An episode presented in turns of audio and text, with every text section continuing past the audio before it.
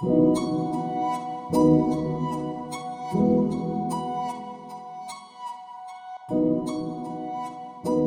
everyone, and welcome to another episode of Chai Nu.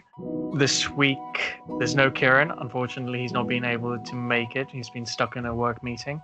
However, don't despair. We've got a fantastic guest to talk to today. Her name's Safi, and she's going to give herself a little introduction before we get into our main conversation. Hi, so I'm Safi. I am 22. I'm from Sheffield. I'm a uni student and I have an Instagram account called Dear Brown Girl, uh, where I talk about feminism and issues in the South Asian community that particularly affect women. All right. Yeah. So I, I found your, I guess, blog, your Instagram blog, and the main post I found was Bend It Like Beckham because. any listeners of the show would know that I rate the film very highly because it just happened to be like the soundtrack of my childhood growing up. and yeah, I had a little obsession with football. So you know. Yeah.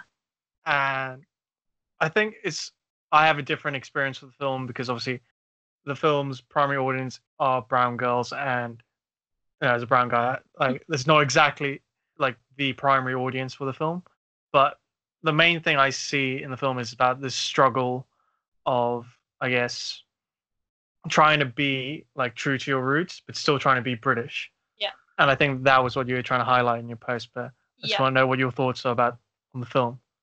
Yeah, I mean, I completely agree. I think when you grow up, I guess with dual identities, so being brown, but you're you're born in um, a very white country, I think you don't get or see a lot of these films. I mean, that is probably one of the films I saw growing up that I think really represented, how, like you just said, how you feel having that experience. And I think to see someone go through the same struggles that myself and probably a lot of brown kids out there is um, the struggles with your culture, but also wanting to live, I guess, a Western life. To put it quite simply, like you feel quite torn between the both of them, and you don't really know, I guess, where like it's hard to find the balance between the two. And I think that that film does show that really well. So I think that a lot of brown kids, especially that I know, say that they can relate to it a lot. Yeah, I mean, I, have realized having if someone hasn't watched Bend Like Beckham by now, uh, quick story. So it's about Jess. She's doing her A level, so she's finishing off high school. She joins the a local women's football team, and it's her sister's wedding is happening the same year, and she's like being torn on trying to play football, the sport that she loves, but her parents are more concerned about getting her married or getting her into university and trying to get her on her like a traditional Asian life, and it's her trying to balance that out. And you know, it's very representative for a lot of South Asians in the UK. Yeah, definitely. But I was gonna say, like, for me, that there are so many like quotable moments in that film, but it's very interesting that what just uh, 15 years later, you know, we get Blinded by the Light, which is, I guess, a film for the listeners. Uh, it's based on a true story. It's in, I want to say Milton Keynes off the top of my head again. I should know this. Luton. Luton, that's it. It's in Luton, of course. Like, there's yeah. a big difference about Pakistani family, and he's trying to be a writer, and he falls in love with Bruce Springsteen because Bruce Springsteen fall like speaks to him. Yeah. but you know he's he's trying to stand up for his community even though it's like not the way his parents want him to do it. And i was going to say like they're, they're very similar themes throughout the film. I was wondering did you find that blinded by light spoke to you just as well or was nostalgia more important to you when it came to bend like beckham or anything? Yeah i think i think bend it like beckham because it's an older film it's something that i grew up watching quite a lot so i guess i've got that connection to it but I still think Blinded by the Light is a great film. I relate to the both of them really well. And I think that they both, I'd say the common theme running through the both of them is the fact that the main characters are both pulled in two directions one way for their culture and staying true to their roots, and then the other one is wanting to live their life in the way that I guess their family doesn't really approve of them. And for me, I think that that's something that stands out so much. And I think that's what as you were saying, like a lot of brown kids can relate to because I think it's so difficult to express that sometimes. But when you watch someone on screen going through the same thing that you're experiencing, you're like, oh my gosh, like they just show it so well. I never knew that this is like that, or I never thought anyone would understand. But I think that's what I really love about the both both of the films. Uh, so I think that the main criticism of like Bend Like Beckham and to a degree Blinded by Light is that there's always seen like uh, what was it called? It was called a I wrote this down a white savior in Yeah. Bend Like Beckham. but also I think because like Blinded by the Light was based on a true story, it's a bit sad that this is uh, something that's still happening that we're still Yeah. struggling to have this like we well we I'm I'm speaking very like on your behalf there. but, but having this uh, cultural identity crisis to some degree, or at least I'm having that. yeah. And I was just wondering, like, you said like the film spoke to you, but did they help resolve anything in that sense? I mean, well, just touching on the white savior thing that you mentioned, that especially when Jess talks about, she has a really upsetting moment in the film where she's speaking about the racism that she experiences during a football match. And then Joe turns around and says to her, Oh, well, I get it. I'm Irish. And I just think that I don't think it's meant to be a funny moment, but watching it now, you're just like, I can't believe that that's in the film. Like, how is that ever on the same level? But I think watching it back now, you see these things within the films that maybe when you watched it when you were younger that you didn't really pick up on at first. And I think that I mean I do love the both both of the films, but It Like Beckham does have its problematic moments, and I definitely say the white savior complex within the film is probably the one that stands out the most. Yeah. I was gonna say, oh, why have I? Why am I blanking on Jess's friend's name? Is it Jules, her It's not- friend? No, Jules is Keira Knightley's character. Yeah. it? No, um, it's the guy who have the gay. Uh, but Yeah. my but my point is, it does have like this white savior problem, but then it's very modern and trying Yeah. to deal with a problem like that. Yeah. And I think that's good that they highlight that within the film too, because again, I definitely say that homophobia is a thing, a major problem in South Asian communities too. So I think it's good that they do show that storyline within the movie. Yeah, and I'm sure as we continue chatting, we'll talk about more diff- uh, more or other issues in the South Asian Yeah. community. But so, would you change Bend Like Beckham in that sense? Would you get rid of that white like Joe's character or that love story? Gosh, that's a good question. I think I think it is problematic in terms of I think it's good that they show interracial couples because that's something again within the South Asian community that marrying outside of your culture or religion is still quite frowned upon. I mean, that's generalizing quite a lot, but I think it is still a major issue. But um I know a lot of people have said this and I kind of agree. I kind of wanted Jess and Jules to get together.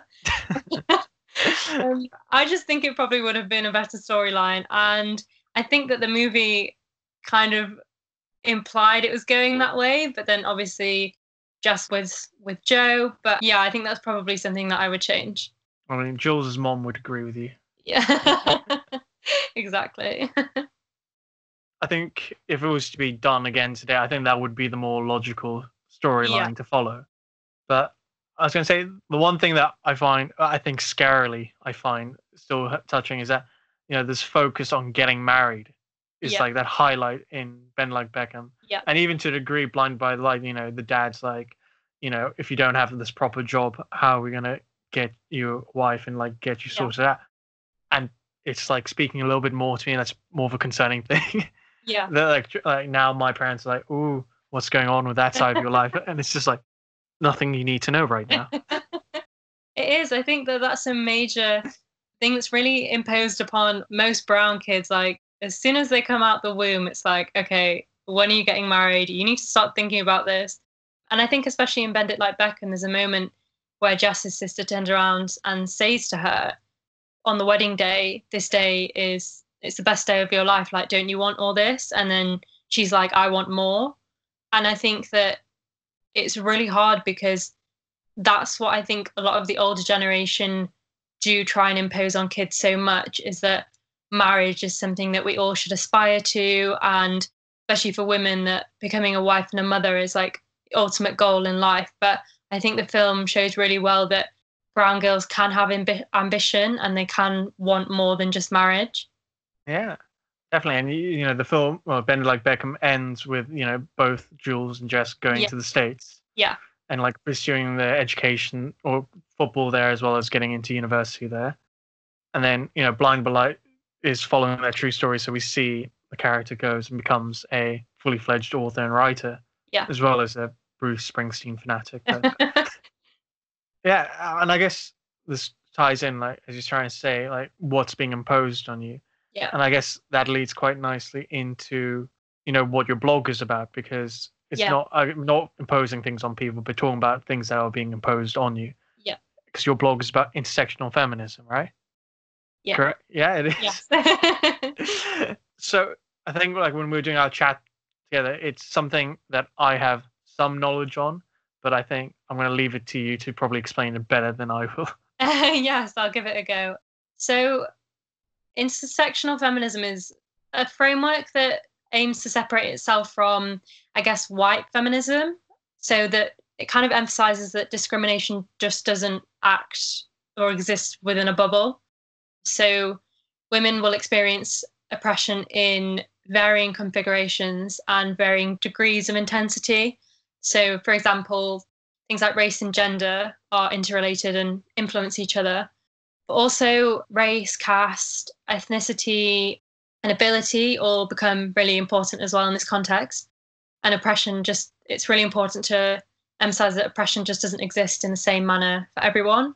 So, for example, a South Asian woman would be penalized due to her gender and her race. So, I guess, I mean, the bottom line of intersectional feminism, I think, is that it challenges the idea that traditional feminism, which is white, upper class, ableist, or like cis heterosexual, and this type of feminism really fails to represent the issues faced by marginalized women. And intersectional feminism just really takes into account all these different aspects of identity. So it's about empowering all women, um, but also takes into the account the differences of all women as well. So yeah, that, that's a like a really good summary. I think. Yeah. You know, as you pointed out, with like Joe saying, I, I know what racism is because I'm Irish. It's Yeah. it's not like it, it can be racist and no one's denying them, but it's not the same understanding, and that's Yeah. what intersectional feminism is about. It as you're saying, it's about. Yeah, it's about I the thi- uh, differences within, yeah, the differences that women experience at varying degrees. It doesn't necessarily mean that one is over the other, but it's realizing that women aren't just discriminated on for be for their gender. It's a lot more than that. So race or class, etc., etc. Like these all make up the idea of intersectional feminism. And like, how did you find out about it? Like, I I, I don't assume you know your this was like a dinner like conversation with your parents. No. I mean, I think I really got interested in feminism. I think growing up, you just notice, as a brown woman, you just notice these things like the patriarchy within our communities. And then I think for just going to university and joining things like the Feminist Society and reading up on these kinds of things and exposing myself to all of this information, it kind of resonated with me. And I was like, okay, like I find these issues really interesting. And I think that there's such an issue within the brown community that women are discriminated against all the time. And I think that's what really encouraged me and inspired me to create the Instagram account because I think for as well from a the generation ex- aspect, again, it's the balancing of the cultures and being told that you're not brown enough or you're not white enough. And I think that intersectional feminism with that, it kind of you relate to the varying degrees of oppression with being brown and a woman. So I think that that's how I got interested in it really. So I don't know like, how comfortable you feel about like giving some examples because Yeah. I'm sure more of our listeners will know because most of our listeners are like women as we from Yeah. our stats we've gathered. But I, I just want to clarify it for myself. Yeah. If you don't mind, like giving like some examples of where you felt like this oppression like I guess it's constantly being told what you can and can't do growing up as a brown woman, the expectations of what you can wear, how you act, how marriage is something that you have to aspire to, and how men seem to be able to get away with anything because they're men. I mean, I am Punjabi myself, and it's a very proud culture. But I would also say there is still a lot of patriarchy and a lot, of, a lot of issues within Punjabi communities. And as well, I think I was interested in these issues because I grew up in a very white town. I grew up in, I have a lot of very white friends. I don't really have many brown friends myself. And I think that I always grew up kind of feeling like the odd one out. And I didn't really have anyone to discuss these issues with.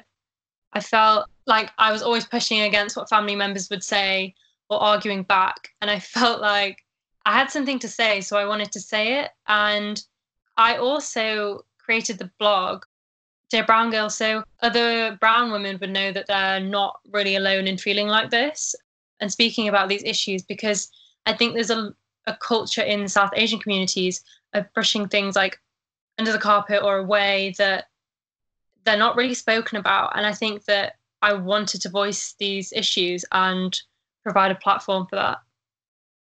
Yeah, I mean, the most, I guess, damning experience I think everyone would can relate to is when you have like a family party in South Africa, and like the one thing I always get frustrated by is why none of my male cousins will help clean up. Yeah, exactly. It's like why? Like, are you incapable of like? Yeah. yeah, and I think you also notice that I don't know about your family, but men in my family always get served food first and women are always the ones in the kitchens they're always doing the serving or the cooking and to me i was like whoa like why are the men getting served first? They've done nothing. They've not helped cook any food. And i think that that's one thing that you grow up and you notice these little things around you but i think a lot of people don't question them enough. And it's all almost kind of normalized. It's just the way it is. And i think that i always called these things out. And yeah, I think my family probably think that I argue back too much. Um, but that's something that uh, I guess I just wanted to speak on more. So yeah. No, I think like in my like nuclear family, it's not an issue because whenever we would host a party, like growing up in South Africa, we would it would just be you know everyone would you normally like young people would be like us kids would serve first and then like left our own devices, yeah. and then all the adults would just eat together. Yeah. And then I came here to the UK, and everyone's like, no, you know, guys eat together first. And then the, I was just like, you know, it's also frustrating when you try and help. What I find when I try and help out, I get sent out of the kitchen. Yeah. It's like, it's like my aunts do not want me there. I, I, I don't know if there's like some conversation I shouldn't be hearing properly, but you know, it's also the best place to learn good recipes. So. Yes, exactly. There's a lot of knowledge in those kitchens. yeah. And so in my position, like as a guy, what can I do to, I guess, help challenge this or help like get a better balance between these roles? I guess it's just calling out the sexism that happens in Asian communities when you see that. Or I guess I started off getting into feminism through reading a lot of feminist books or uh, researching with literature. And I think that it's providing the platform for women's voices to be heard.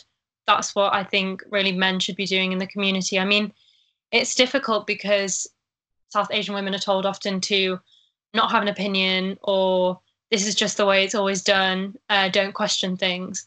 And I think that it's really important for for everyone. I think to dismantle this kind of patriarchy that's there. And I think I would definitely say our generation, I'm so proud to see that it's such a thing that people are actively fighting against and are calling the older generation out on their sexist behavior. But I think it's still going to take a lot of effort and a really long time to dismantle the sexism, really. I think it's not going to change overnight. But I do think, in terms of what men can do, is just, I don't know, I guess maybe like listening to women and understanding that what they're trying to say and providing the platform for their voices to be heard, really.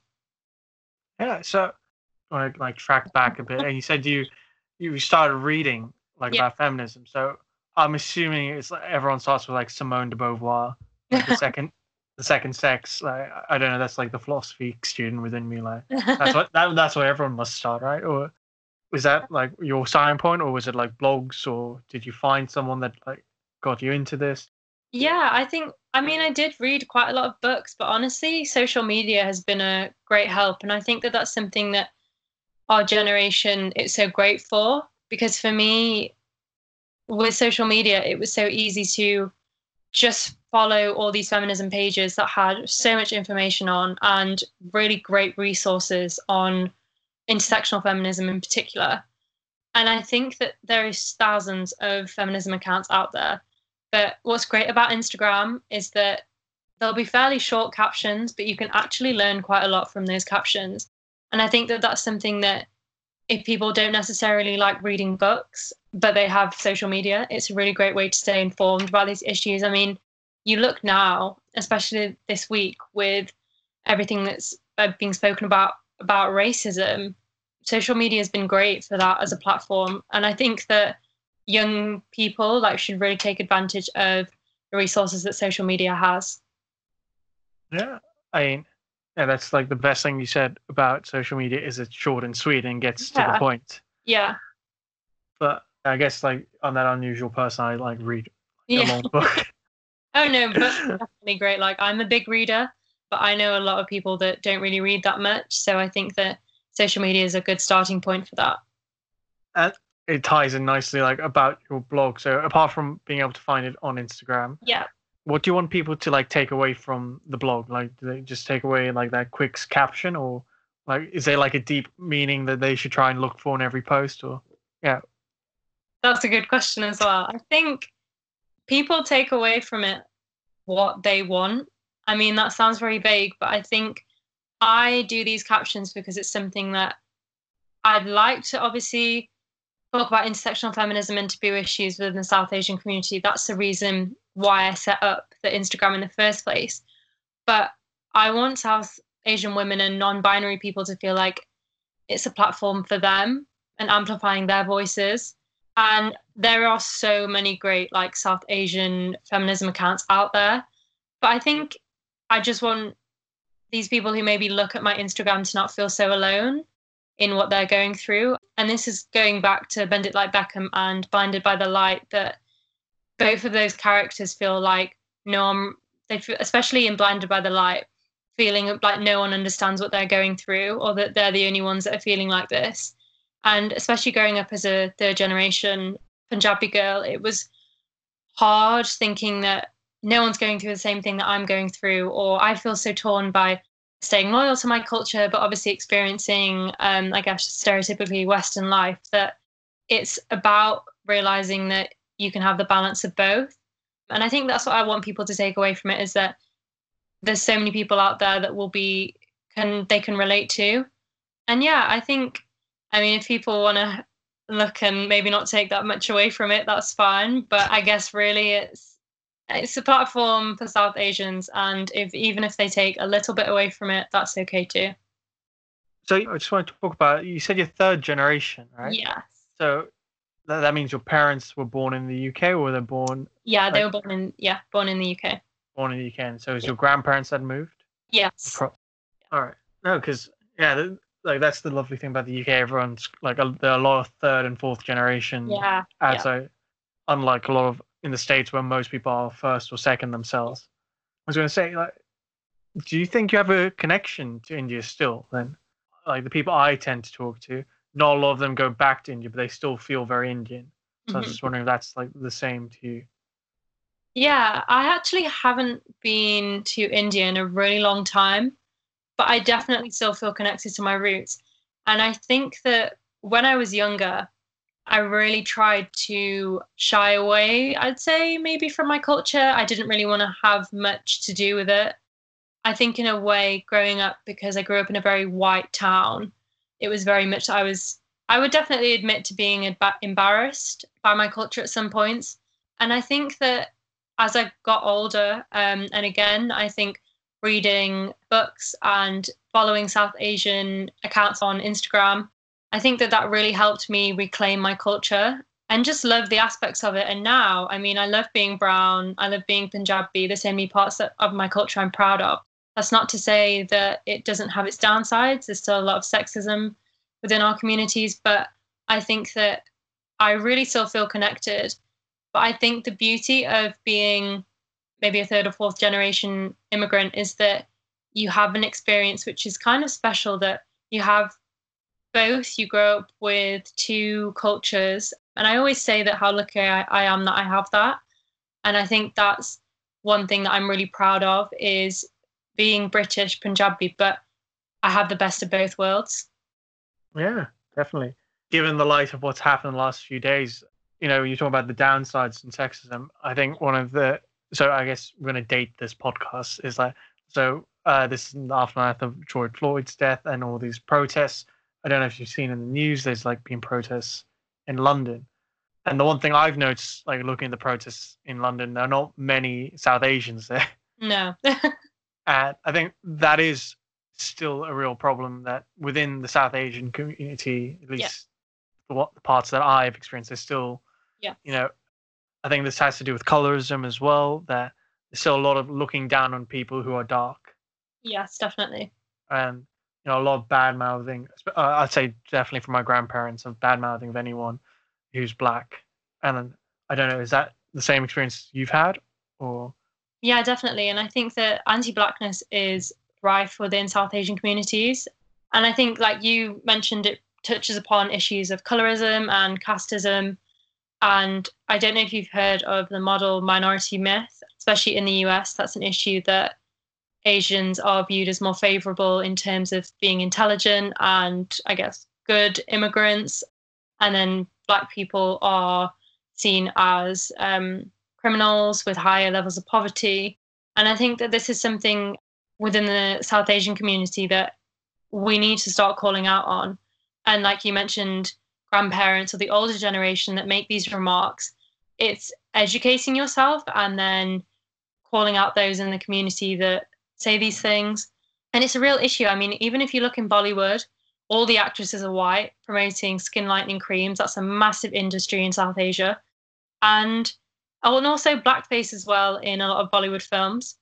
And I think that it's a real issue, but I think definitely this past week has really brought this into the light. And I think a lot of South Asians really need to turn around and take a look at themselves, but also speak about these issues and bring these things up at home if they can and slowly start to talk about these things and know that I think colonialism has a lot to do with this as well. And especially in, I guess, with British South Asians, that being white is superior. Um, and I think that that really ties into that as well. So, yeah, I think, like, from my grandparents' point of view, it's like so I'm Gujarati, and you know my family was expelled from Uganda by Idi Amin, and mm-hmm. so there's a lot of resentment for that, and I, I I can't see like why there could be resentment because they were forced to leave the country because of them being Indian, but you know if you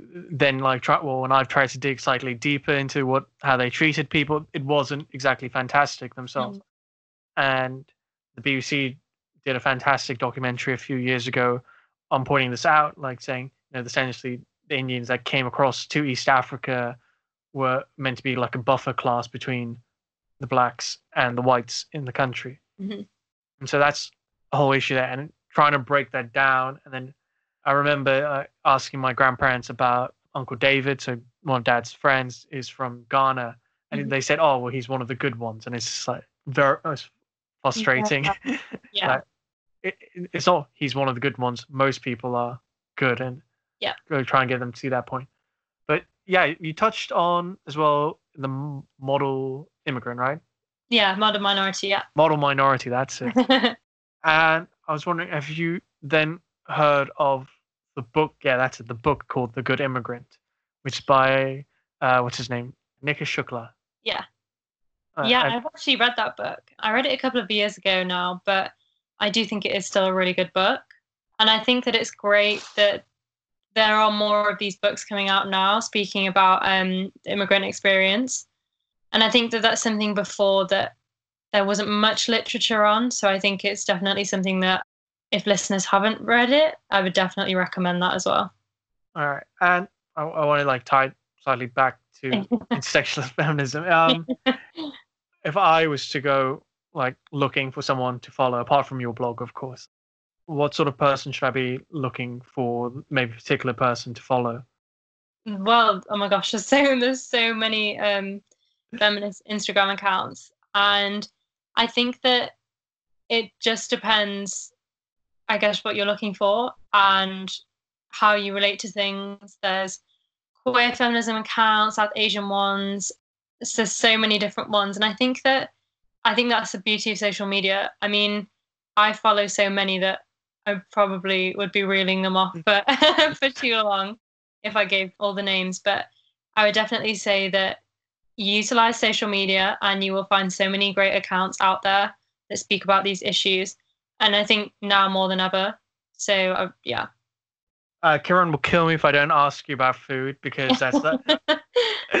let's try and move it to sli- something yeah. slightly lighter because food is obviously the most bonding thing in culture, and obviously South Asian food is fantastic. Definitely. But you don't have to just talk about South Asian food though. But yeah, what is your favorite meal? oh my gosh, I'd say. I mean, I absolutely love Punjabi food. I think growing up with it, it's my ultimate comfort food, and I really have a sweet tooth, and I love stuff like jalebis. I absolutely love them and anything sweet related to be honest i'm that person at the party that is heading straight for the sweets. So yeah i would definitely say that would be my favorite food. Just anything indian sweet related. Anything indian sweet related? Yeah. I'm on a diet at the moment. I, I miss all my indian sweet. But yes trying to think like what is like uniquely punjabi? And yes. the first thing that came to my head is like uh, rajma chawal. Yes. Yeah i love that as well. And i guess I mean, that's the beauty of Indian food is that it can be so diverse as well. So, um, so. say, is that like the like when you come home from uni, like that's like you ask mom to, like, can you like please have this ready? Yeah, I think also when you grow up eating something so much, it is your ultimate comfort food. I think you really revert back to it, especially if you're having a down day. I think that it's something that can really cheer you up, and food is kind of powerful in that way you say that, but dal is never going to be my comfort food. Like, yeah, not when your mum makes you have it five days in a row. That's not the one. I think we've slightly touched on this, and I guess it's a nice way to round up. But so, what would you say is it to be like a desi? Like, if I was to, like say, here's the dictionary, your your chance to define what it means. So, modern like desi person in the UK, what would it be? I think that's difficult as well because I think that term tends to lump all South Asians together. And I think we're all all the cultures within South Asia are so different. And say let's reword like then a Punjabi. Yeah, yeah, being Punjabi. Yeah, like a modern one rather than a modern Punjabi. I mean, the way that I've taken it is being proud of your roots and your culture, but also a modern Punjabi would be someone that discard like does away with the things in our community that we shouldn't be proud of, such as sexism, anti blackness, homophobia. And I think because Punjabi culture is very proud and it was also very loud, I think being a modern Punjabi is taking the best bits, but also recognizing that there's a lot of problematic issues within the community as well. Yeah. Yeah, I think that's a good I think that's a good point to leave it. Yeah. right, so, listeners, if you want to find Safi online, it's Dear Brown Girl yeah. underscore, right? Yes, it is. At, on Instagram and just Instagram at the moment? Just Instagram at the moment, yes. All right, and don't forget Chai Noons on Instagram, uh, Chai Noon Show. You can email us on Chai Noon Show. Gmail. You've, like, if you've listened to the show, it's all there and it'll be in the show notes. So, and obviously, uh, we'll leave a link to Dear Brown Girl as well. Safi, thank you so much for coming on. Thank you for having me. And maybe we'll if we get enough feedback, we'll see you back soon. Yeah, thank you so much.